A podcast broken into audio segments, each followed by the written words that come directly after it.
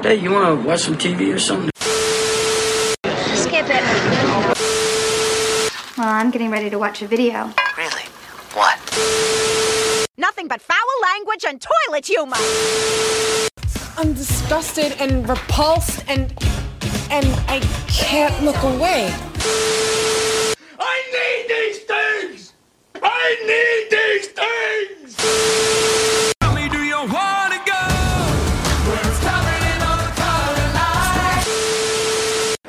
No way. No way, Jose. this just in, go to hell! This conversation can serve no purpose anymore. Stop it! Stop it! Stop it! Stop it! Stop it! Stop it! Stop it! Hello, friends and listeners. Welcome to another new episode of Watch Skip Plus. This is the movie review podcast with a lifestyle twist. I am Jose, also known as Cupcake, also known as Machine Gun Jelly. I'm going to revive that nickname, and I'm joined with my co host, Alex MC, also known as Barbie Barbarian. He's doing karate chops. You guys can't see this. It's amazing. it's fantastic. It's like a like a martial arts uh what do they call them? I have no idea.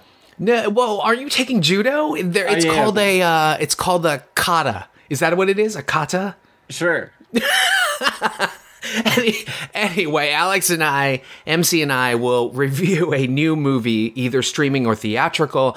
And before that, we each give you a plus. That is our lifestyle twist. The plus can be a review of anything. Maybe it's a hobby that we are interested in or we've started, or it could be uh, an art exhibit, or uh, I, I don't know. I, it could be anything. Uh, MC, how are you? Hey, I'm doing good. Um, it's been a, a rough start to the year with the movies that we've had to watch for this podcast. Oh yeah, But- some treasures. Well, wait a Oh. minute. One man's treasures is another's skip. Yeah. um, I don't know. Hoping next week Dune 2 comes and uh, revitalizes some, some theater energy that's much needed. But yeah, I'm doing good. Good. Um, How are you? By the way, I've read some of the headlines for Dune 2. Uh, don't get Yeah. your hopes up. Oh, jeez. just kidding. Just kidding. And now I, I can just hear the the listeners furiously tapping away. Dune 2 reviews, advanced reviews. I'm doing good. Uh, I survived the the short week. Short weeks really are the worst. Are they not the worst at work? Like I didn't have a short week. Oh, you were okay. So I'm a I'm a I'm a govy. So I was off Mm. on Monday, but it's always those four day weeks that are just insanity, right? Yeah. Uh, and then the next week, that's a full week, always feels way longer because you have a whole nother day than you did the prior week. Yeah, it's just I am advocating for if a holiday falls on a Monday, then we should st- either start the work week on Wednesday or not, or just be off the entire week. I love that. Write write your senator. So what are we reviewing this week? Yeah, this week we are reviewing Drive Away Dolls um, Mm. from Ethan Coen. And that name might be familiar to our listeners. Will it? uh, all right, so we actually have some pluses. I think you went first last week, so I'll go first. Sure. As many of the regular listeners will know, I love to crowdfund things on the promise that I'm going to get some exceedingly cool gadget and it's going to change my life. Um, unfortunately, 50 I think no, actually, I want to say sixty percent of the things that I've crowdfunded haven't come through, and I've You gotten get the your money back at all? You don't. So that's the Oh. fun about it. That's that's kind of the fun about it. Uh, so about sixty percent of it, uh, the the products have not come true. There is one that I am still smarting over because I really wanted it. It was they were making a portable bidet. So it was going to be like a Alex Alex is laughing.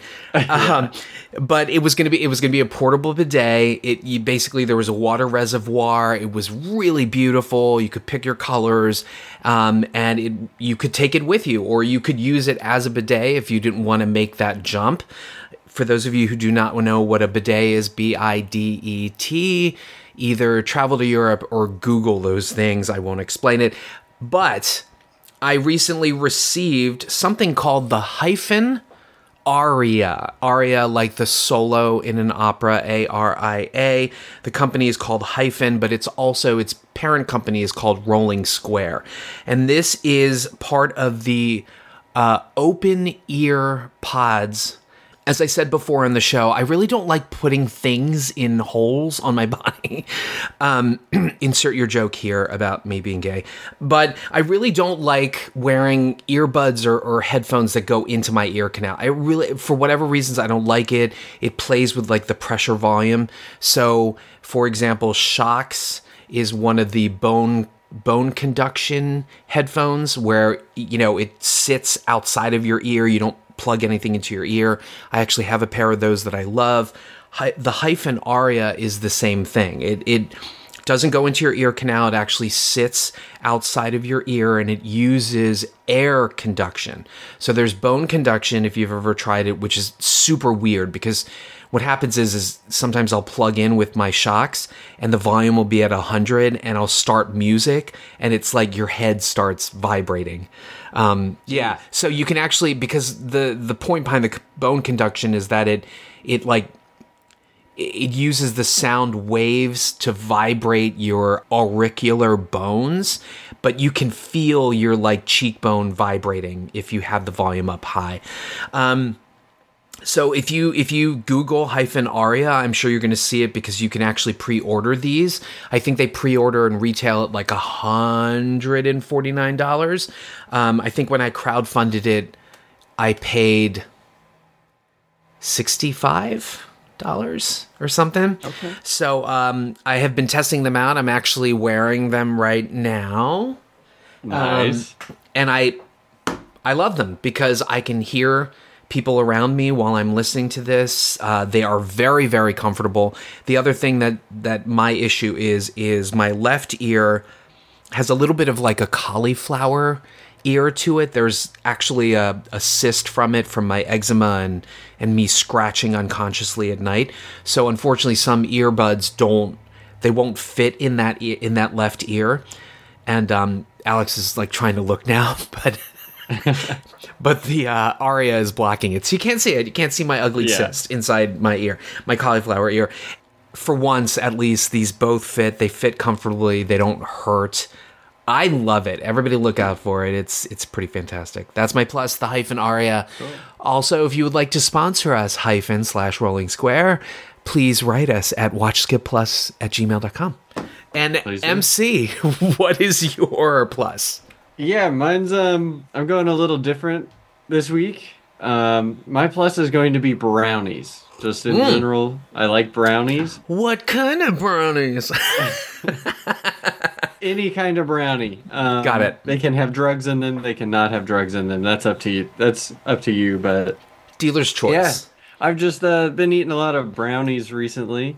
Okay. I like them because I like the texture in my mouth. I like a good I like chocolate chunks inside of it. Excellent. So there's some like bits of chocolate that it maybe get explode into your mouth. Um, maybe some nuts sprinkled on top or inside. Oh, enticing. Those, those are nice to haves, but not like they don't have to be there. So my favorite brownie is Claire Saffitz's re- brownie recipe. Um, Okay. she's a, a I don't know a chef or a, a baker or something like that. Oh, Um, Google says American food journalist and chef. And her last name is spelled S A F F I T Z. Continue. Yeah, uh, we have her cookbooks, and my girlfriend has been like cooking through her cookbooks. And I got her to make me the brownies once, and they changed my life. So now, if I'm if I'm going out, we have like this bread store across the street that I get a sandwich at sometimes, and I'm always going in and being like, "You guys got any brownies?" And they rarely have brownies because they always sell out. So Oh, they Um, sell out. Wow. yeah. So Okay, I'm a big okay. I'm a big brownie guy. I think if you haven't had a brownie in a while, maybe maybe give one a shot. Yeah. I love it. Yeah. Uh, so this says, I mean, I'm looking at one. I don't know. I don't know if this is the one you're talking about, but the description goes The brownies are made with malted milk powder and milk chocolate, giving them a unique flavor similar to a malted milk ball candy. They are extra chewy and dense, which I mean, that's how that's how I believe you and I both like brownies. Chewy Yeah. and dense. Yeah? Yep. Yeah. Actually, you know what? This is funny. Um, Kismet again. Uh, last week, we both had pluses that centered around clothing. Which, by the way, there was uh, the recent. Have you read about this? The MLB pants debacle, No. the jersey debacle. So, um, just as a little side uh, tangent, MLB and Nike put out these new jerseys for professional baseball teams that are supposed to be um, uh, sweat wicking and light and help with mobility. But the problem is, is they look super cheap. Teams and people have been complaining. The stitching is all wrong. The letters look small. It looks like a replica jersey because there there isn't. You know how the letters can be like stitched on and raised, and they're mm-hmm. of a different material. Mm-hmm. Well, it's all one piece. But the issue is is the pants that came with it are see through. So Nice. after the promo pics came out, people were like, mm, it kind of looks like they're wearing diapers. And then this poor guy, I think his name is Casey Schmidt. I don't, I don't do this sport performance. I, that's a joke, actually. I, I do love baseball and basketball, but sports, I'm, I'm not a big. But Casey, Casey Schmidt took like a team photo of it, and he was like posing like in this really dramatic pose and you could see his balls. So poor guy, that poor guy. It's all over the internet. Um, but uh, the Kismet, going back to our brownies and your plus, is that we ordered Papa John's last night. We ordered the Works pizza and then we got their double chocolate brownie, which I mean, so when we split it, that's about four big brownie pieces. But by the time I get through three of them, I'm like, "Rah, it's too rich, rah, too chocolatey. I can't. Yeah. And then there's always like one stray piece that can't join its family in my stomach, and I have to throw it out. So sorry, sorry, horrifying. No, that's that's part of what I like about brownies is you can get them anywhere. Like if you're ordering pizza, they always have brownies. Throw them in. Like going to a sub place or a sandwich shop, like they got brownies. That's what I like about them. And everyone you have is at least kind of good. Like I've never had a bad brownie unless it, it's like burnt, but they're not going to sell those. This reminds me of a line from Andrew Fleming's Threesome. Have you ever seen that movie with No. Lara Flynn Boyle, Josh Charles, who's a local boy, and Stephen Baldwin? You should. It's actually very funny, but there's a line in it that Stephen Baldwin says, Eddie, you have to change your whole outlook on the subject matter. For me, sex, it's like pizza. Even if it's bad, it's still pretty good. Yeah. Which I mean, it applies to brownies, does it not? Even I if it's agree. a bad brownie, it's still chocolatey. It's still a brownie, right? okay, so that brings us to our movie review proper, and that is Drive Away Dolls, the aforementioned film, directed by Ethan Coen. MC, do you want to start with the cast? Yeah, sure. Um, I I'm not going to go through everyone, but I have a few people that I wrote down and some cool facts. So I'm going to start with Margaret Qualley.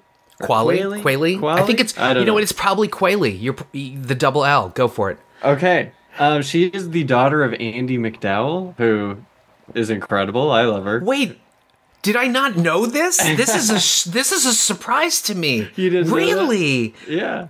I had no idea. Holy shit! Well, okay. Well, that also explains why she's gorgeous. But go ahead. Go Yeah. ahead. Margaret Qualley. Qualley. Yeah, she uh, she she started out as a model and then got into acting. She gained a recognition for her role in The Leftovers. Have you seen The Leftovers? It was on HBO. Yes, Um, yes, yes, yes. Uh, What's his face? Yeah, I don't know his face either. Yeah, real Dated sexy. Jennifer Aniston. Justin Yeah. Theroux. Justin, Justin Thoreau. Theroux, Yeah. yeah. yeah, yeah. Go ahead. Yep. So she she gained recognition for her role in that, and since then she's been in a lot of stuff and has like gained a lot of recognition. So she was in The Nice Guys in 2016. Yep. She was in your future husband Adam Wingard's Death Note. Yeah, yeah. All right. Hashtag And- Adam Wingard. Bingo. and I I think the most recent thing that I like noticed her in was Quentin Tarantino's Once Upon a Time in Hollywood. Yep. She plays yep. one of the oh, like Sydney Sweeney last week. Um, Yes, in Once Upon a Time. one of the like flower children or whatever they were called. and Um, actually, and- she was in uh, Netflix's Maid. Have you seen Yeah. that? I So have good. not. I have not. Oh, but so yeah, she that's what- plays like a single mom, um, and her husband unfortunately is abusive. The husband is played by uh, Nick Robinson, who was in Love Simon, great young actor. Hmm. Uh, but no, she's so good in Maid. Yeah, I saw she's been nominated for Emmys and SAG and all that stuff for Maid. And in 2023, she was in Best Picture nominee Poor Things, which we will talk about in a future episode. Yeah, Oscar time. I was wondering if you saw she starred and executive produced Sanctuary with Christopher Abbott. Yes, because I love Christopher Abbott. So yeah, Same. yeah. I was about to mention that. I I will watch that guy in anything. Quite honestly, he even when he has a tiny tiny role, he's one of the best parts of of whatever project he's in. So Yeah, I just realized actually both of them were in Poor Things. yes, that's right. That's Yeah. right. And she is set to star in Yorgos Lanthimos' next film titled Kinds of Kindness. So, all kinds of kindness. yeah. I'm going to move on to our other co-lead in this movie, which is Oh, I can't wait. Geraldine Vis one oh geez. I I said it so many times before this. Okay. I think it's Geraldine Viswanathan. Viswanathan. There you go. I'll start over. Geraldine Viswanathan. Um, she is of Indian Tamil descent, born in Australia, but she moved to LA when she was 15 with the hopes of becoming a Disney slash Nickelodeon star. Ooh. Um, I don't think that really worked out for her. It said like her first job. This was before she moved to LA, but in Australia, she did. She was like reading in the casting. She was a reader in the casting rooms for Crazy Rich Asians. Oh, Um, okay. And that was like her first her first role in in movies. And then since then, she had like her breakout role in Blockers, which we talked about a couple weeks ago with Kathryn Newton was in that. Goes back to blockers. What? Yeah. um, so that was like her her breakout role. Since then, she's appeared in a few things. BoJack Horseman. You've been telling me to watch Cat Person, but I was between Sanctuary and Cat Person, and Christopher Abbott was the tiebreaker. So Good choice. So, uh, Cat Person made a big splash at Sundance, um, other circuit uh, festivals. It is now on Hulu. It stars my future husband, Nick Braun, um, and a really, really cute, adorable girl. I can't, uh, w- uh, woman, sorry. uh, I, I can't remember her name, but I've seen her in stuff. But everybody check out Cat Person. It is like, it- it's a slow burn very much like Fair Play, which was on Netflix and also at Sundance. Emilia Jones is her name. She's adorable, but it's provocative and very, very interesting. It has something very interesting to say about dating in social media times. It's excellent. cool. Geraldine, I believe, will star in Marvel's Thunderbolts. Um, coming soon. So Sweet. Good for her. Yeah. She's getting that Marvel money. yeah, she's replacing Ayo Edebiri. Oh, really? Yep. Oh, she probably saw the writing on the wall when she saw that Yeah. script. Okay. I wanted to give a shout out to Beanie Feldstein. Yep. She is the the sister of Jonah Hill. uh, which I I knew that before, but I when I found out that they were brother and sister, I was I mean, I'm not saying that she looks like Jonah Hill, um, but um, you can kind of see the family resemblance. But I, I didn't it didn't Yeah. immediately connect with me. Yep.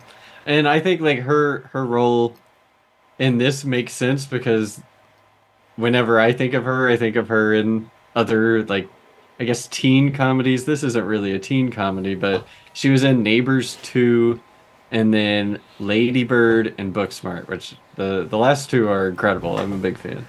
Oh my god, Booksmart is is she was so good in that. Yeah. Yeah. Amazing. And another reason I wanted to shout her out was I thought her name Beanie was awesome. So when we got a cat, we named our cat Beanie. Oh, that's I bet you Beanie Feldstein would love to know that. Yeah. So, yep, I had to shout her out. Then there's a lot of other people in this film that are very recognizable. Um, we have Matt Damon, who, Who? everyone knows. Like, I'm I'm not gonna go through everything he's been in. The Martian?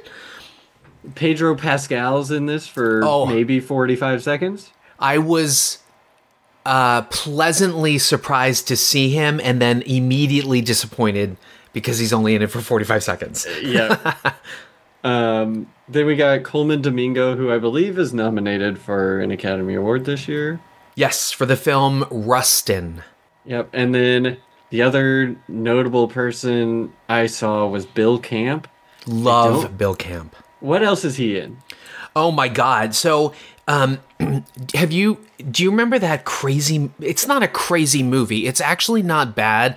And when I say Sound of Freedom is not that bad of a movie, I have not jumped to the Republican conservative side, okay? I'm just saying that, like, if you take away all of the politics surrounding that movie, Sound of Freedom, it's not half bad in what it's telling and the story that it tells. But Bill Camp was in that. He's been in, like, Birdman. He was Detective hmm. Garrity in Joker. He is an excellent, excellent actor. Brings like the gravitas like you wouldn't believe. Um, but he, yeah, he's he's fantastic. He's been in um, uh, television shows like The Outsider, The Queen's Gambit. He's such a good actor. He's awesome. His voice in this made me think it was H. Jon Benjamin, who's the voice of uh, Bob's Burgers, like the main Yo. voice of Bob's Burgers. That's good. Yes. Yeah. Unfortunately, no. Bill Bill Camp. I think they'd have to pay him a million dollars to voice an animated show. Like I think he's he's like serious about the craft, you know? Uh, that was that was about all I had for the cast. There was one person who does their best attempt at, I think, a discount Paul Giamatti, and that was Joey Slotnick. I'm sure you know exactly who I'm talking about. Yes. He um I love that guy. He's a good character actor. I was a little shocked by his appearance here. He's uh uh, I mean, it could just be old age, but he has gotten thinner than I remember him. But if you ever saw Twister or Hollow Man, um, he has uh, sort of supporting roles in those films, especially Hollow Man. I I love him. Joey Slotnick also showed up in Plane, which has a sequel called Ship, which I think is hysterical. Uh, that's the one with uh, G- Gerard Butler. Um, it's very it's a very like 80s Cannon Pictures throwback action film. Um, but yeah, Slotnick's been around. He's he's a television actor as well as movies. Love that guy. And then the other guy that's with that's with him, CJ Wilson. He's actually kind of a local actor, I believe. I I want to say he's from Pennsylvania, but I feel terrible because he played a I'm going to say special adult because we don't use the R word anymore. Yep. Um, but he played a special adult in a Showtime show called The Bro- The Brotherhood, which was amazing with Jason Clarke and Jason Isaacs, the two the two Jasons. And I thought he was actually special, and then it turned out he wasn't. so I was like, wow. So he got on my radar as an actual good actor. Um, so it was it was nice to see him in a Coen film. Uh, I was surprised because he's not that big name of big name of an actor, but he cropped up in a substantial role here. So yeah, he was he was the other goofball assassin. Yeah. And then I should mention that Beanie Feldstein is also a big Broadway person. She was in Hello Dolly and then she frontlined Funny Lady. And there was a whole to do about her being in that because what ended up happening was that she ended up missing like a lot of shows and people would buy tickets and then go to see her and then she wasn't there and then she got replaced by Lea Michele who who is rumored to be a horrible diva like just not pleasant to work with question mark um just google Lea Michele and Glee and you'll you'll see um, in fact, there are cast members of Glee that like they're like, I will never work with her again. So, yeah, I know, right? Yeah. So, thank you for that. Thank you for the cast. And on to sort of below the line, just really quickly, Ethan Coen. I mean, what can we say? as MC said, the name should be familiar because Ethan Coen is the brother of Joel Coen. They are the Coen brothers. I think when we talk about American filmmakers who are always quote unquote in the conversation, so we've got Martin Scorsese, we've got Steven Spielberg, Francis Ford Coppola, Brian De Palma. I would put the Coen brothers in there. I would I would jam them in there as as uh, premier American filmmakers. So, you know, interestingly enough, they have always written together, produced together. Um, they are known obviously for their. I mean, I think combined between the two of them, they have something like 114 awards and nominations by various critics circles. So the Coen brothers what I love about them is that Joel Coen started out in filmmaking as a production assistant and then assisting Sam Raimi. And so Sam Raimi, obviously the director of Spider-Man, the Tobey Maguire Spider-Mans. So good, so good. But I will tell you, I'm sorry. I am an Andrew Andrew Garfield Spidey guy. I think So is my girlfriend. I think he really first of all, he looked fantastic in the suit, but I just thought that he was better as as Spider Man. He's my favorite Spider Man. Uh, Garfield, yay, Team Garfield. Uh, but the Coen brothers, you know, they're friends with Sam Raimi. They're they're fri- they've written, you know, they wrote Crime Wave, which is one of Sam Raimi's first films, which I am an apologist for. I love how cartoony and balls out that movie is. But the Coen brothers, there are whole swaths of people, film lovers who love the Coen brothers, and if you happen to say, I think, insert any of the film titles, right, that are really popular. If you say, I think The Big Lebowski is overrated, or I think Fargo is really overrated, like they will. You are dead to them, right? That's how powerful their filmmaking is. Um, so, and I just have to say, like, how much, how many of the Coen brothers films have you checked out? Oh, I have no idea. I can count if you buy me a couple of seconds. Yeah, no, no. So, you know, obviously the Coen brothers are known that one of their first movies was Blood Simple. It was a sort of crime noir film, uh, but then eventually they would do what they are known for, which are these sort of like hybrid genre films. So we're talking about things like Raising Arizona, which was like crime noir, almost like parody comedy. Um, and then they've also done these dramas like Barton Fink, Fargo, uh, and obviously they they won for No Country for Old Men.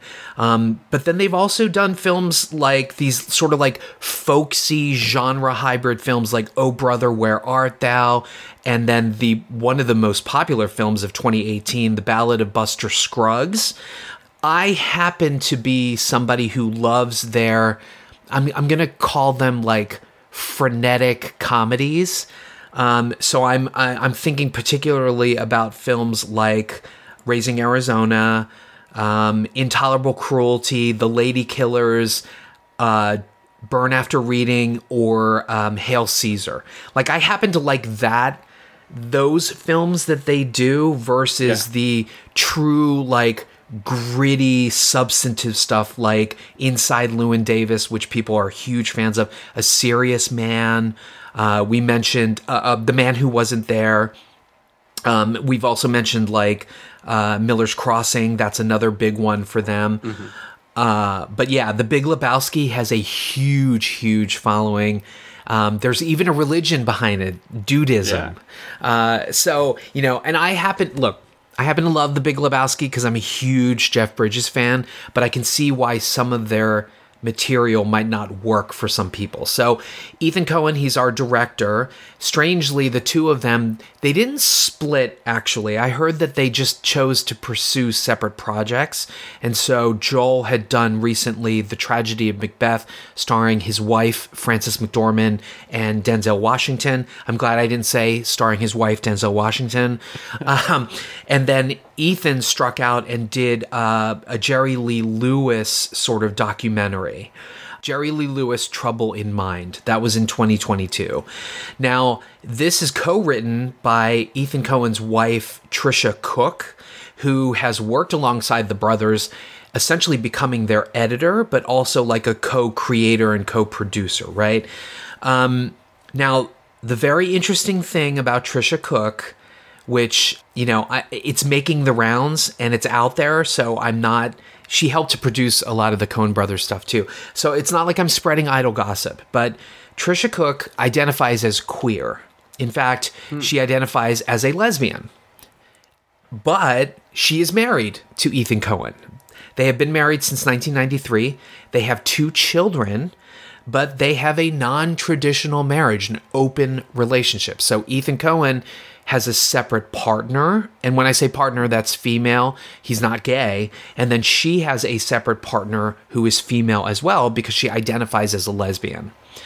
To which I say, I love the progressiveness. You go, Tricia Cooke and Ethan Coen. I think that's. I mean, I know that's going to rattle some people's like moral compass. Oh, which way do I point on this subject? I don't know. But I just the fact that they could embrace each other's identities and allow for that kind of thing while also creating a family unit. Fantastic, fantastic. Thank you, folks. Yeah. It's awesome, awesome. Um, our cinematographer is Ari Wegner. Now, this gal, I thought it was a man. It's not a man, baby. Uh, but Ari Wegner is from Australia. She is probably best known for the films that she has collaborated with uh, director William Oldroyd over. So we talk about these fruitful relationships, that's our term here, between directors and cinematographers. So she shot William Oldroyd's Lady Macbeth, which is um, a film that actually shot Florence Pugh to immense stardom. It's the one that really put her on the radar of casting directors. And then the most recent, um, the one, no, no, not the Wonder, I'm sorry. The most recent, Eileen. Uh, this just came across my uh, sort of feed, if it, as you will, my life feed over Prime Video. You can now rent this. I don't know that it got much of a theatrical release, but the log line for that movie goes a woman's friendship with a new coworker at the prison facility where she works takes a sinister turn. So Thomasin McKenzie is in it. She's a young actress. You've probably seen her in some really great great films. Shea Whigham is in, in this. Anne Hathaway's in this as well. Um, Wegner has also had the distinction of working with transgressive director Peter Strickland. Have you seen any of the Peter Strickland films? No, they're they're on my radar, but it's, Yes. like I don't know where to start. I don't know. Like I definitely need to be in a right like state of mind or like you know, it seems like a- Absolutely. experience. Yeah, so uh, uh, you know, Peter Strickland is unlike any other filmmaker out there. Uh, he hails from the UK. He's done films like The Duke of Burgundy, um, uh, Berberian Sound Studio, which is a really popular one, and then most recently he's done a film called Flux Gourmet. Um, that's on Hulu. It's streaming on Hulu. I encourage everybody that can be a starting point for you, MC, in terms of Peter Strickland, because it will absolutely prepare you for how he uses imagery and sound and performances to give you a very unique film. That film is about Sonic caterers. For a time, for my Instagram bio, I had Sonic caterer down. Uh, for the for the listeners, just for fun, from time to time I change my Instagram bio to read ridiculous shit. Like one time I put former detective of the chicken police. I don't even know what it's set to now. I change it every now and then just to throw people off. But anyway, Ari Wegner shot In Fabric, which is fantastic. Um, In Fabric is about a woman. Um, she's kind of lonely. She's getting back out in the dating scene. She's got a grown son, and she purchases this dress, which is possessed. It's sinister. It it kills people.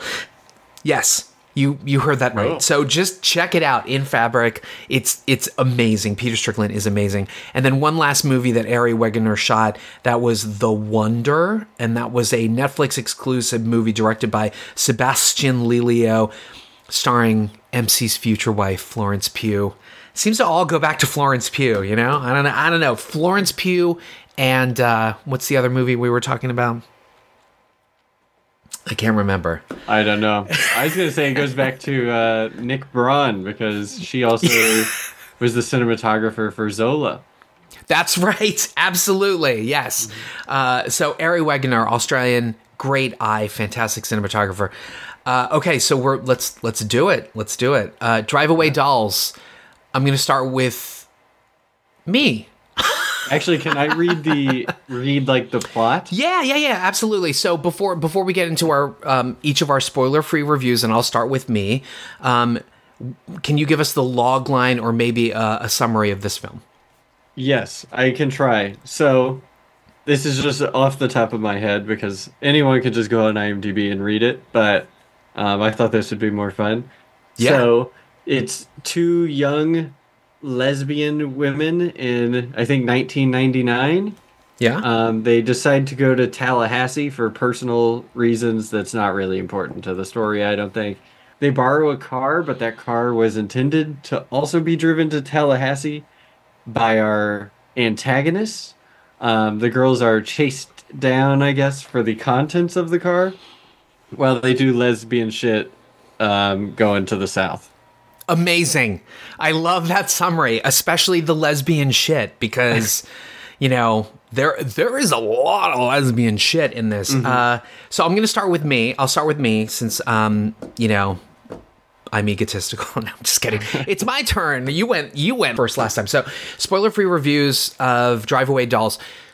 Um, I saw this with my neighbor Randy, and he and his wife, and they were very much bowled over by this. They loved the Coen brothers. They loved the quirky tone of this, the in the sort of in your face queerness of this. They absolutely just dug it. Me, not so much. Um, so we have a phrase on this show.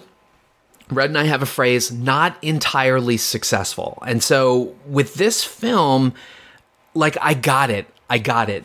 So just like the Coen brothers frenetic comedies that I love, this is one of those frenetic comedies and it has a very queer bent. We talked about the lesbian shit. This is by the way, when we say lesbian shit, I'm I can't speak for MC, but I'm saying I'm a fan of lesbian shit. Oh, I love watching it. So, um, yeah. So when we say that, it's not a derogatory term, but just to let the viewers and listeners know, there is a lot of lesbian activity. There is there is making out. There are rotating kiss parties in basements. There are uh, jaunts to lesbian bars. So if that is something you are sensitive to, um, as if the poster of a woman's legs in the air in a V cannot tell you anything about the subject matter of this film, you have been forewarned. Uh, So I think as something as a as a frenetic comedy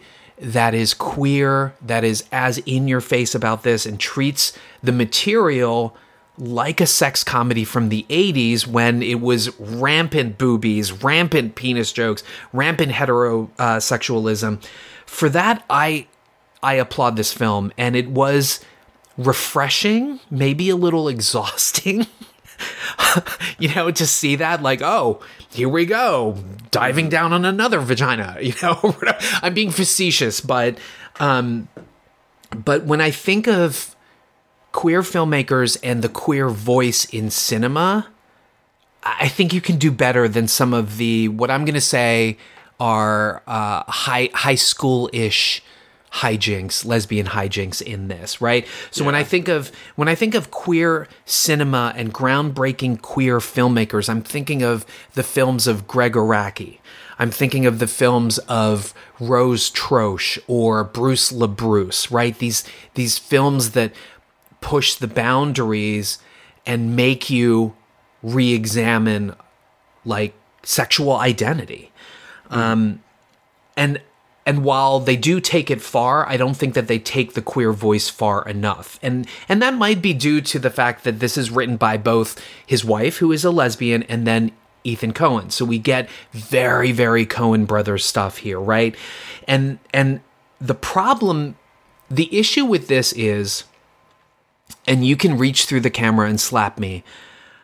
I try to avoid the trailer so much that I didn't even know that this was directed by Ethan Coen. I really didn't. And if you roll back the what I just said right now, my voice actually got really low because I didn't want people to think I'm like an idiot film film critic. Okay, I had no idea Ethan Coen had done had directed this. Mm-hmm. Okay, or even wrote it. And so as I'm watching the film, I'm like, got it, got it. Margaret Qualley, she's doing this thing. She's full on 150% devoted to this character with her southern twang. You know, the other lead, she's Tamil, she's Indian, she's gorgeous. She's doing this like deadpan Aubrey Plaza kind of thing. And I'm down for it. I love it. And as I'm watching it, I'm just thinking, God, this is so raising Arizona. It's so Coen Brothers meets uh, Danny Boyle's A Life Less Ordinary. There's like a crime element, and then there's a, a, a raunchy sex element, and then when we find out what's actually in in the in the briefcase with with Matt Damon, I'm thinking to myself, God, this is like you know Suburbicon, the the other Matt Damon thing he was in, or or this just reminds me of these raunchy sort of like comedies, and I was just like it just feels like a pale comparison to Raising Arizona, a pale comparison um, to A Life Less Ordinary. Um, and then y'all are going to watch A Life Less Ordinary and be like, oh my God, he's on crack. Like, wh- what? So I'm talking about uh, Danny Boyle's A Life Less Ordinary starring Ewan McGregor and Cameron Diaz. It's widely regarded as one of the worst films Danny Boyle has ever done, but uh, this just reminded me of all of that. The sort of non sequitur, like, why is this in the movie? But okay, I'm going to go with it, right? Mm-hmm. And so, unfortunately for me, the film was not entirely successful. I found that moments of it were funny. Some of it really came to life when they. There's a sort of funny racial overtone joke about misleading the the the, evil henchmen and they go other places that's kind of funny. But it just unfortunately it just didn't it didn't work for me despite the queer voice despite the really really really great performances. And I know I know some of this is supposed to be absurdist but there is a moment where Margaret Qualley is doing a thing in the bed um, that she comes out to, and I just thought to myself, "What the fuck are we watching?" you know. Uh, And so, unfortunately, it is a marginal skip for me. I know that there is currently a lot of love for this. It's a marginal skip. MC, how did you feel about Driveway Dolls? Um, let me just say, I am shocked that there is a lot of love for this because I didn't have a good time at all. Oh wow, okay. Oh shoot, I thought you were gonna go the other way. I thought you were No. gonna be like, Cupcake, you should only watch Madame Web type films from now on because you're a horrible film connoisseur. Go ahead. What? Why did you not enjoy this? I was just bored the entire time. Like kind of like you said, like there sometimes it's like it's trying to be over the top, but it just like as I'm watching it, it doesn't feel over the top. Like the movie I, I keep comparing it to is Bottoms that came out last year, I think. Did you ever Ooh, see I, Bottoms? I didn't get to see it. I heard it was fantastic. Yeah, it really was. And like it was a lesbian comedy over the top. And just like compared to that, this felt very neutered and like it was written by an old man. Um, or an old lesbian. yeah, like I don't know. It just there wasn't an energy to this movie. I I did literally doze off in the theater, which has never happened to me Oh before. no! Oh no! Yeah, I don't. Did you go after why- work again? No, I went this morning. Oh, oh, right. That's right. That's right. You Yeah. woke up and went this morning. Yikes! Yikes! Yeah. Um, Was there anything about the performances, the actors? I liked the performances, um, specifically Margaret Qualley, and I really liked Beanie Feldstein. Like I, the energy of her scenes, I felt was kind of unmatched. Um, anytime she was on the screen, she was just like screaming and like tearing shit down, and I loved it. Really, I found her. I found her kind of nails on a chalkboard. So, Okay. Not to spoil, not to spoil anything, but um, for the for the friends and listeners, Beanie Feldstein plays the ex of Margaret Qualley's character, and Mhm. there is obviously um, some tension between them, and so she, whenever she comes on, there's a lot of animosity, and I just found her as like a screeching harpy, unfortunately. But uh, No, I can see that. I think I just in I went the other way with it. Like I enjoyed it, but I could see how you wouldn't. Um, the antagonists in this film, I don't not very noteworthy. Like I don't, I don't understand their motivations or like I. I understand their motivations. It's supposed to be like a crime thriller. They're just the bad guys. They want the briefcase, but like the way that it ends up, I'm like, I don't, I just don't get it. I guess It didn't thrill you. Great, yeah, it didn't thrill me. The twists or whatever at the end that kind of turn turn the whole plot on its head and like it goes a little outside of the box. I think it was kind of to the detriment of the the whole first half of the movie. I thought it was going to be a road trip movie, but it feels like we talked about in Madame Web, where she goes to Peru and comes back, and it's just like ten minutes, and um, they just we don't get them driving really. It's just them each night at their stops doing lesbian shit. Like it's literally they're like, okay, where are they tonight? Let's just have them go to this lesbian bar, and like the plot will progress from there. Um, they had the trippy LSD scenes like four times, like the weird visuals, and it looked so cheap. It looked like someone So- made it on like PowerPoint. So just just a couple things uh, before we head into spoiler section, and then we can sort of revisit those. But without going Yeah. into too much detail, what did you think about those weird psychedelic? I'm going to call them interstitials.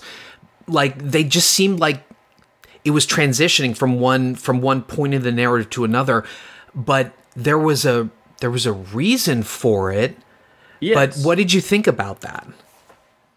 I I still didn't like it. Like each one went on for way too long, and then whenever we find out what the reason is, I also was like, this still doesn't really fit.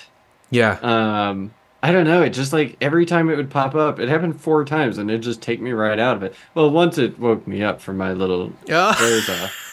I was like, "What the heck is going on?" Um, yeah, I I wasn't a fan of those. Like, I didn't think it looked good at all. I don't. What did you think of them? Um, I don't know. I kind of, I kind of like the trippiness of it. Um, I, I was absolutely surprised to see yet another person crop up in this in this thing. Uh, Yeah. Another celebrity. Uh, we'll we'll give that away in in the spoiler section. Um, but even when I found out the reason for it, there was really no reason for it. Yeah. Does that make sense? Yeah, I feel like it was kind of a. I, they were trying to make us think one thing, and then they were like, "Oh, actually, it's not that." But then that I don't know. It's kind of like what happened with the villains for me. Like it just kind of to the detriment of the entire movie from Yeah. up to this point. totally fell flat. And you know, honestly, it felt like, look at this cool shit we can do as filmmakers. And it was Mhm. like, meh. And then the other thing I wanted to ask you about was, did you, did you buy the, the? I don't think it's a spoiler to say that one of them is interested in the other, but did you, did you buy that? Did you see a chemistry between the two of them? Like genuinely, I I don't care. Like Okay. I like sure they're gonna get together. Like whenever it started happening, I could tell from the which also the characters have the most generic names ever. From the Marion, like the straight laced character, I could tell that she probably liked the other girl. And then once it like started to be reciprocated and all, I was just like, okay, I see where it's going. I don't feel one way or the other about it. Like, I don't know. I Yeah. just didn't care. because their personalities are so polar opposites, I didn't buy that they had chemistry. I really didn't. Yeah. And um, I mean, coming from somebody who's married to somebody who's a polar opposite, literally a polar opposite from me, it can work for some people. It didn't work here. So I was hoping it would show their background and like how they became friends or what their relationship is like before we are thrown into it. Like maybe that would have spoken to their relationship a little more. Like there's a scene where the I just said her name after I just looked it up. The Marion character is like Yeah. jumping on a trampoline as a little girl. yes, And I thought she was gonna see the other girl like across the fence and it'd be like love at first sight and like oh she's been swooning for her ever since but they were just friends but no like she's just seeing boobs from like this old lady not old lady but there's like Yeah, yeah, yeah. woman that lives next door um Well, I mean, yeah, it obviously gives context to like how maybe she became a lesbian, you know. But but again, it just it felt uh, to use a term you used recently, shoehorned. Like, did we need that? Did that advance the plot to be able to see it? Why did we have to go back to her, you know, doing that? So, yeah, I the whole time I'm thinking this, I'm like, wow, this is like if Thelma and Louise instead of Susan Sarandon being the level-headed person leading this road journey, it was the crazy Geena Davis who's always like in her head kind of thing. Um, so yeah, unfortunately, it's a it's a it's a skip for me. Is it a skip for you? Yep. yeah it's a skip All right. So, um, if you have not seen Drive Away Dolls, uh, the very explicit with cameos from celebrities, Drive Away Dolls, from the open marriaged Ethan Coen and Tricia Cooke, we are about to spoil it in three, two, one. So, this abs- when we finally figure out what's in the briefcase, this absolutely reminded me of Burn After Reading. Had you seen Burn, yeah Burn After I Reading? love burn after reading. I love Burn After Reading too. And there's like that's still actually talk kind of talked about like when we think about that movie um like my friends and I, we still talk about that weird reveal about George Clooney making that weird dildo sex machine Yeah. in his in his basement or whatever, which by the way, my friends were like, "Oh, you need to see Burn After Reading," and I'm like, "Why?" And they're like, "No, no, just we thought of you when we saw it." Like,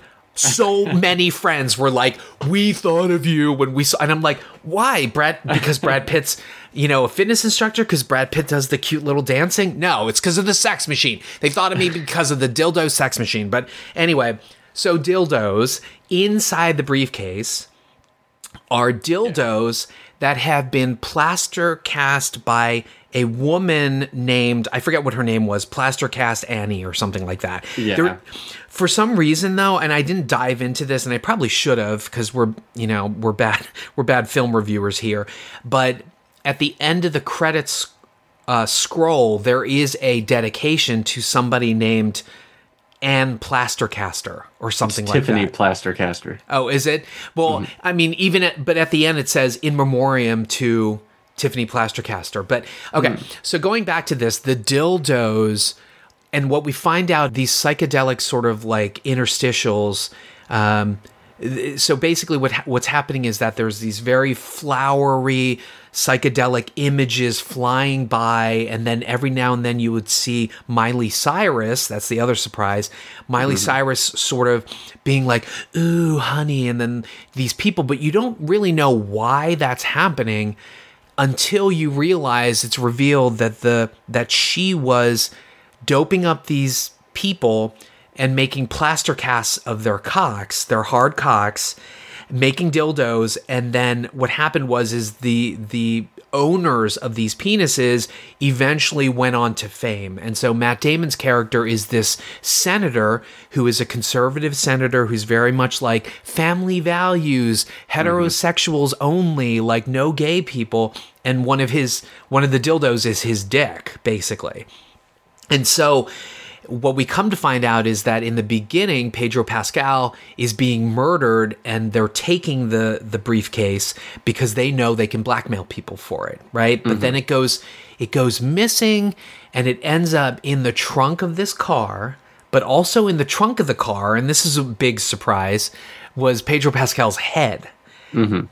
Um, and it's on dry ice and just sitting there just sitting there since the 60s or the 70s?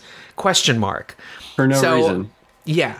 So uh you know, at first, and this is this is the part that kind of got me. So uh Marion goes to use the bathroom in the middle of the night and when and she when she comes out after having her first major lesbian experience with uh, Margaret Qualley's character, I forgot her name, she comes out and Margaret Qualley is is banging herself with the dildo and she's got this bizarre expression on her face and she's hammering away and it's just so absurdist. At first I thought it was a dream sequence, right? But then later they're still talking about the dildos and they're still talking about using it. And I'm like, oh my God, there's dildos in the briefcase. And I just was like, mm, I don't know how I feel about that, you know? Yeah. And then it was just this kind of like waiting to figure out why the dildos were in there and Mhm. why Matt Damon's so crazy over this, you know?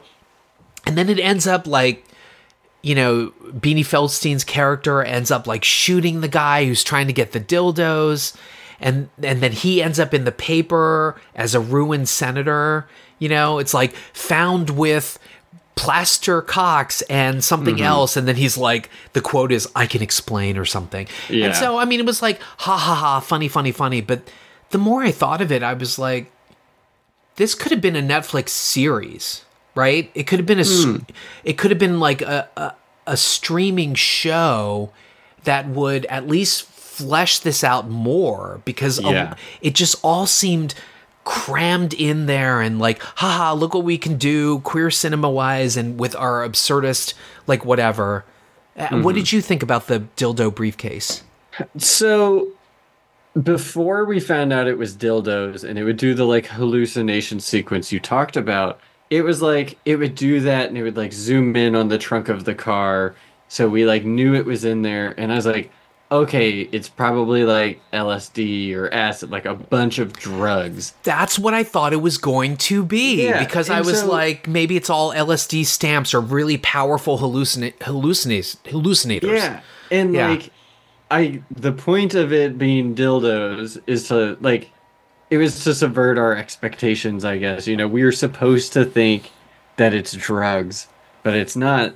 But I feel like that twist just kind of feels so weird for the antagonist like I was talking about like they're literally killing people and each other over dildos and we never see a scene that's like what are they going to do with it yeah, or like what they're getting from it. Like, yeah, like Matt Damon's probably going to pay them for it since they're in possession, but like, we don't see that. It, like, it's just kind of assumed.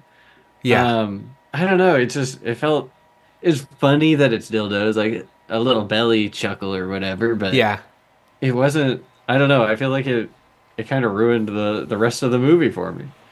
You know what's terrible is I think I recognized a couple of those as as sex toys from a particular company and so I was waiting on the credits scroll to be like thank you XXX because um a couple of those dildos I have seen and that's all I'll say about it. But but um yeah, and it, it all just kind of fell flat. And with all of the sort of lesbianism and stuff like that being in your face, at the end of the film, you know, they get picked up by the woman's. Is it her aunt, her grandmother, or It's her something like that? Yeah, and she's super religious. She's also black, so then it's kind of like, oh, haha, she's your family member. That's oh, isn't this weird? Isn't this? joke ever? Is like, Yeah. oh, you got to meet my family member, and then the joke is that they She's are black. black. Yeah, yeah, like, a different it's so ethnicity. yeah. yeah, Um, and then they talk about how you know they th- they're they come out to her essentially, and they're thinking like, haha, we're going to be in your face, and then we're going to move to Massachusetts where girls can marry each other. And then it turns out the conservative actually doesn't mind and thinks it's okay. And I mm-hmm. was like, that's how you're going to end your movie? Like, thanks, thanks. I don't like it. the whole last like 15 minutes i was like wait this is it like the so they they are abducted by the men who have been following them the whole time um actually i'm gonna go back there's the antagonists, like the people that are following them, there's no urgency. They say at the beginning, they're like, "We have to get that briefcase to Tallahassee Tomorrow. tomorrow." Right.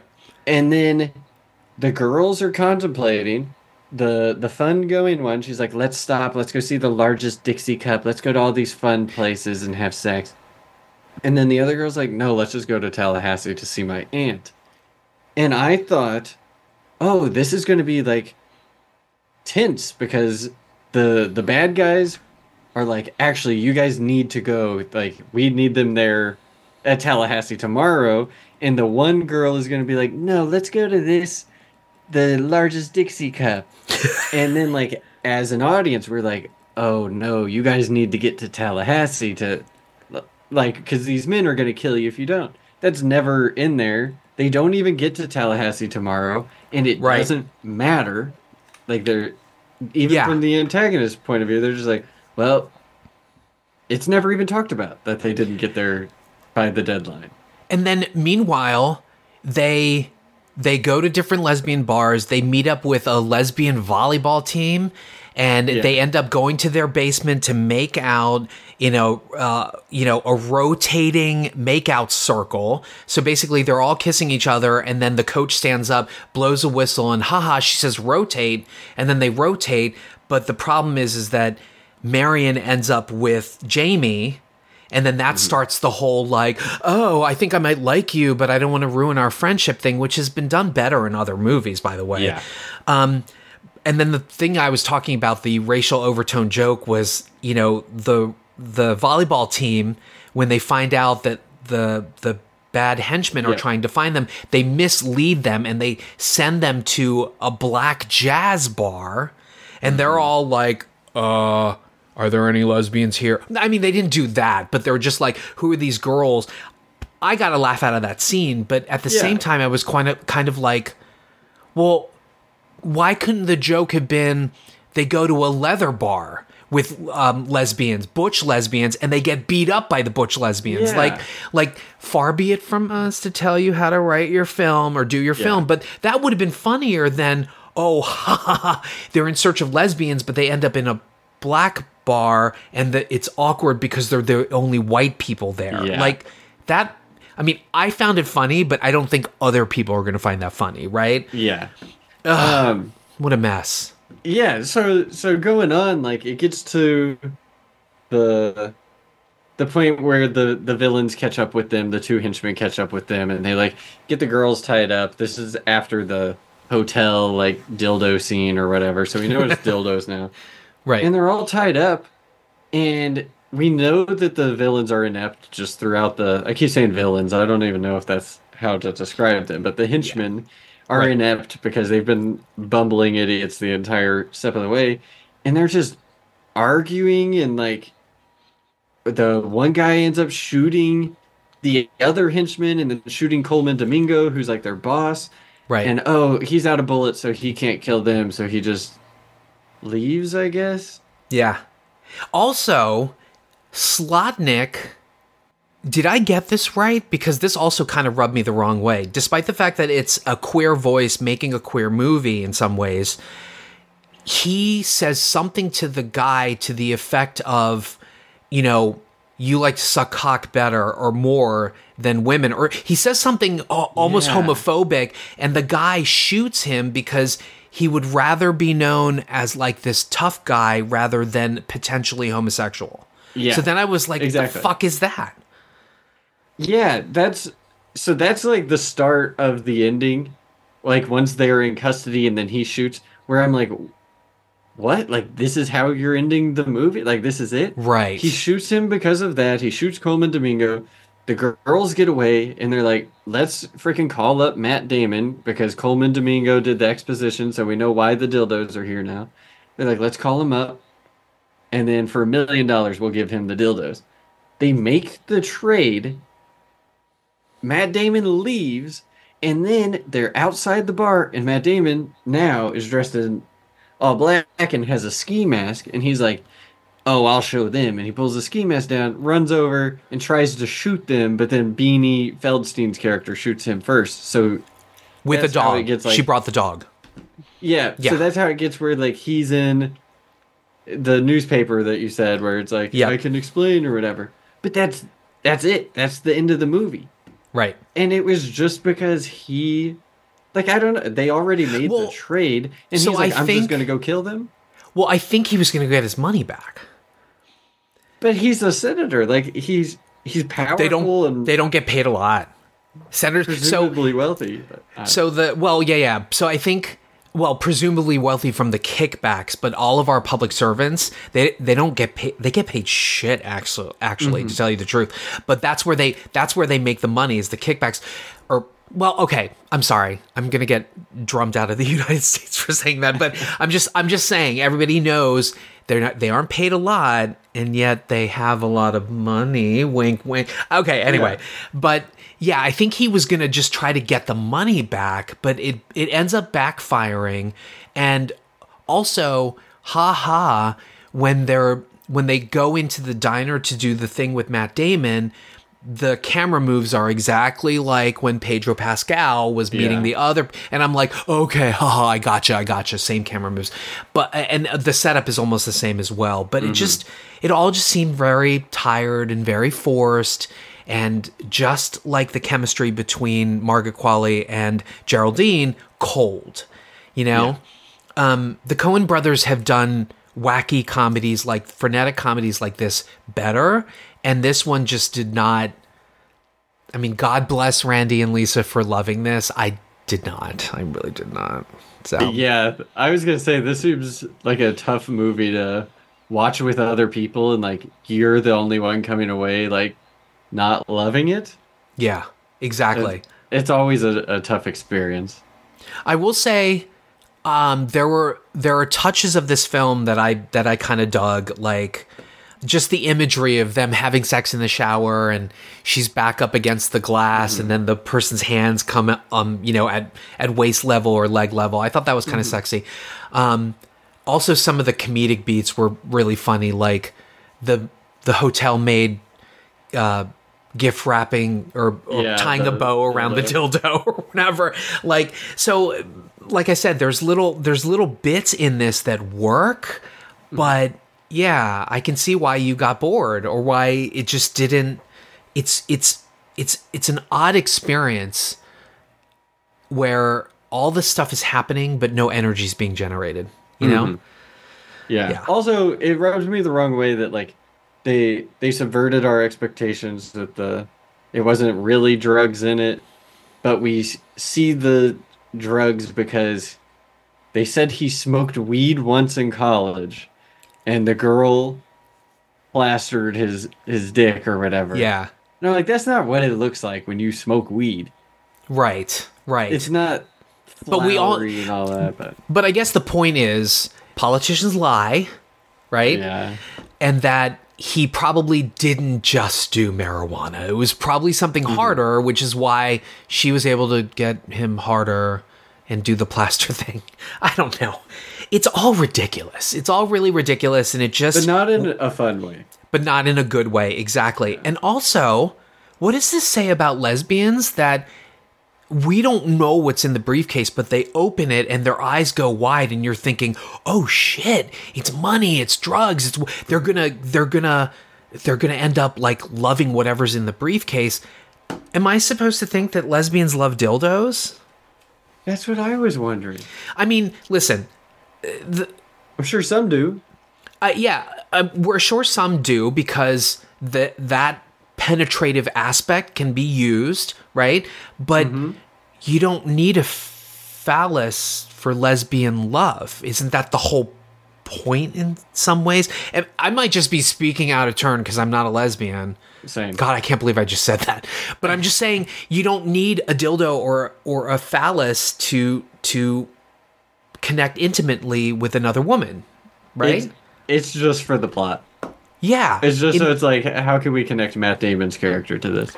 yeah, in much the same way that like there there are straight guys married to women who love anal play with dildos and and things, and that doesn't mean that they're gay. Yeah.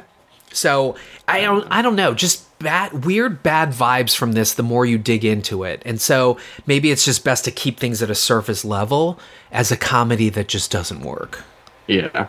Yeah. Um. So this was Ethan Coen's first solo. Second solo film because I think Okay. the other the Jerry Lee Lewis thing was like a pseudo Oh, gotcha. doc documentary kind of thing. So that was Ethan's, and then Joel had done that that Shake Shakespeare thing. Yeah. You ain't know that. Hello? Hey, girl. Uh, I'm in the movie. Uh huh. Shakespeare in love. Uh uh Oh, you lying. we all up in I- Shakespeare in love. Okay, go ahead. I'm sorry. Next time I see a Ethan Coen like solo venture, I will not. Um, You will think twice. I will know not to get my hopes up. Just seeing the the last name Coen and being like, oh, cool. Like I'll check this out. I'll I'll know better. Mm-hmm. Suddenly, Burn After Reading suddenly seems funny because I I remember that the mass consensus over Burn After Reading was there's better Coen brother films, right? And so now that's that's looking like gold, right, people? I love Burn After Reading. I love Burn After Reading too. It's great. Um, you know what? I'm changing from a marginal skip to just a skip altogether for me. Yeah. How about you? Yeah, I'm going with a, a skip too. I was wondering after the movie, I was like, if I had to go back to the movies and I could only watch Madame Web for this, I honestly think I might choose Madame Web again. Damn! It's like watching a, a car crash. Like it's, you know, you your eyes are kind of glued to it with Madame Web. This, I'm just bored with it. Like, I don't Yeah. know. If you want to watch a raunchy lesbian comedy, go watch Bottoms. I think it's on Hulu now. It is on Hulu and Prime, actually. Awesome. Um, yeah, and it's it was due to premiere on Paramount Plus one weekend, and then it didn't, but it might be on there too. Damn, burn, Coen Brothers, burn. All right, well. If we completely got this wrong, okay, one of the reasons we start started this podcast, Red and I, was, you know, we do want a community, like a podcast community for discussion. So, you know, reach out to us. We would love to hear feedback. We would love it. MC and I would love feedback. So, you know, you can uh, write us at watchskipplus at gmail.com, spell out all the words, no punctuation. You can also reach out to our social media, Instagram and Twitter. Yes, I'm still working on the Facebook page, which really just means I need to put myself in front of the computer and do it. Uh, if you love us, you will absolutely love our Podfathers Gentleman's Guide to Midnight Cinema, as well as Not a Bomb. Not a Bomb Classics is coming up, which I'm going to guest on. We are doing Deliverance, which is great. I am also set for a couple future guest appearances coming up soon. You also love the OG podcast uh, movie review guys, the Night of the Living co- podcast. They are still going strong. We also love Wild Dream podcast, Death by DVD, Raiders of the Podcast, Backlook Cinema, VHS Files. Don't forget they also have YouTube presence as well. Silva and Gold, Cult Muscle, Feminine Critique, and Married with Clickers. And so, lights, camera, sign off. Every movie is a story worth telling. Or, Or is, is it? Okay, we're gonna get that. We're gonna get that soon. All right. New sign off. New sign off, folks. Yeah. So see you guys next week. Thanks for listening. Bye. You don't know me. Nice, Mrs. Pancakes. Real nice. Next week on the days and nights of Mrs. Pancakes. You don't know me. Then let me get to know you, damn it. Uh oh, spoilers. I'm a full season behind. Oh, I Uh, told you I was going to ask you personal questions. I wrote down a list. Can I ask you like two of them before Yeah, we sure. start? Um, What are your go-to pizza toppings? No way, really? Um, okay. Uh, wait, you don't want to do this on the recording, or I don't care. I can. you don't care? It's fine. Um, actually, I'm recording now. It's fine. So, uh, what are my top two? Well, I definitely love pepperoni. I cannot live without pepperoni on a pizza. Um, and so I guess my ooh, green peppers. That's a good choice. Yeah. How about you? Um, I'm a sausage, then a pepperoni. Okay. But so as we had this. as long We had as this. there's sausage and pepperoni, anything Uh. else can be on there, and I'm cool with it. Okay, so my favorite um, pizza to get is like a meat lovers, where it's got like ham, pepperoni, sausage, even spicy chorizo, which I don't know. Uh, Lisa, um, uh, my neighbor's wife, Randy, Randy's wife, Lisa, said that like chorizo is vegan, but it's a sausage. How can it Yeah. be vegan? Like, I'm a little confused. I, I always thought sausage was like there's an animal and there's like an animal's organs lining. I'm pretty sure. Yeah. But I don't know. Cool. And then another question. I have a whole list. We'll do um if you could try one hobby that you've never done before, what would you pick? So I actually have an answer to this question already. Um, so as I told you before, um, you know, we can probably tack this on at the end and just be like, Alex and Jose get to know each other. um, uh, so I already have that hobby in mind. So I, I told you before that I wanted to be um, a, a makeup artist. Like I love makeup. I wanted to be a makeup artist. I know some makeup artists who are huge now, huge, and there's always a part of me that's that thinks if I had stepped through door A with them, would I be somewhere else? And so the hobby would not be makeup related, interestingly enough, but it would be the trajectory that my friend Georgia Allen had followed. So Georgia worked with me at the Sephora in Columbia. And then eventually she moved out to New Mexico, and I started seeing her name as like the makeup artist on films like Haywire uh, with uh, with Gina Carano or Legion with uh, Paul Bettany. And uh, she ended up in makeup. She ended up touring with The Lion King. She ended up doing the Lord of the Rings films and living in New Zealand for like, you know, however months that took to do all three films. She moved back to the States. She did like television shows. Some of them didn't get picked up, some did. Uh, and then she went into wig making. So, uh, my hobby, and especially since I have now lost all my hair, my hobby would be learning how to make wigs and hair pieces. Um, because I have this fantasy of uh, essentially getting back my youthful good looks with like long hair, but doing it through hair pieces. Now, if you know anything about making hair pieces, it takes it takes a while because you you literally have to hand tie them into like the stuff, and there's a whole art to making the the little base piece. Yeah. So yeah, and there is a there's an outfit in New York City that it's something like eighteen hundred dollars over like two days, and they will teach you from like start to finish how to do That's it. That's pretty cool. So that would be the hobby. How about you? What would you What would you pick? Uh, but yours yours has a lot more of like a backstory there. I think I would just do like woodworking because Yeah? it'd be nice to like do, I don't know do something with my hands and like I know I'd be bad at it at first, but then like hopefully eventually like just repeating it'd get better. And also I hate going to Target and like buying a shelf for the wall and it's like twenty dollars and it's just a little piece of wood.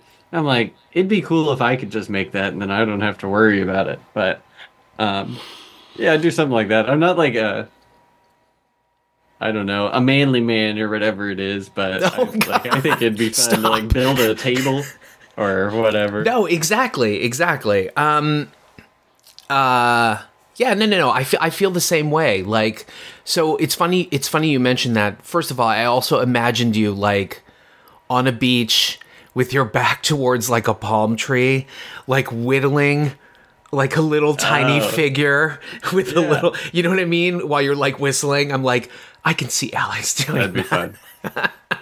Um, but what it immediately made me think of was, um, I think the other hobby, which would probably benefit me more than making wigs or hair pieces, would be becoming a cook or exploring how to cook. Yeah. Because I probably spend 200 a month on Chipotle when when you literally could probably make it at home from scratch and and make enormous batches of it and not spend 200 fucking dollars, right? I was literally thinking that one of my pluses, whenever I was trying to think of what my plus should be, I was like, maybe I should just share like my burrito bowl recipe. Yeah. There you go. just quickly walk through the process. Uh, yeah, we cook all the time. I love cooking, but there there's something that's different about like eating out. Like it just tastes different, even if you follow the exact same steps. Like I don't know yeah, what this it is, is, but this is true. It's certainly not to rule out going to like a like a French restaurant or something like that. But Mhm.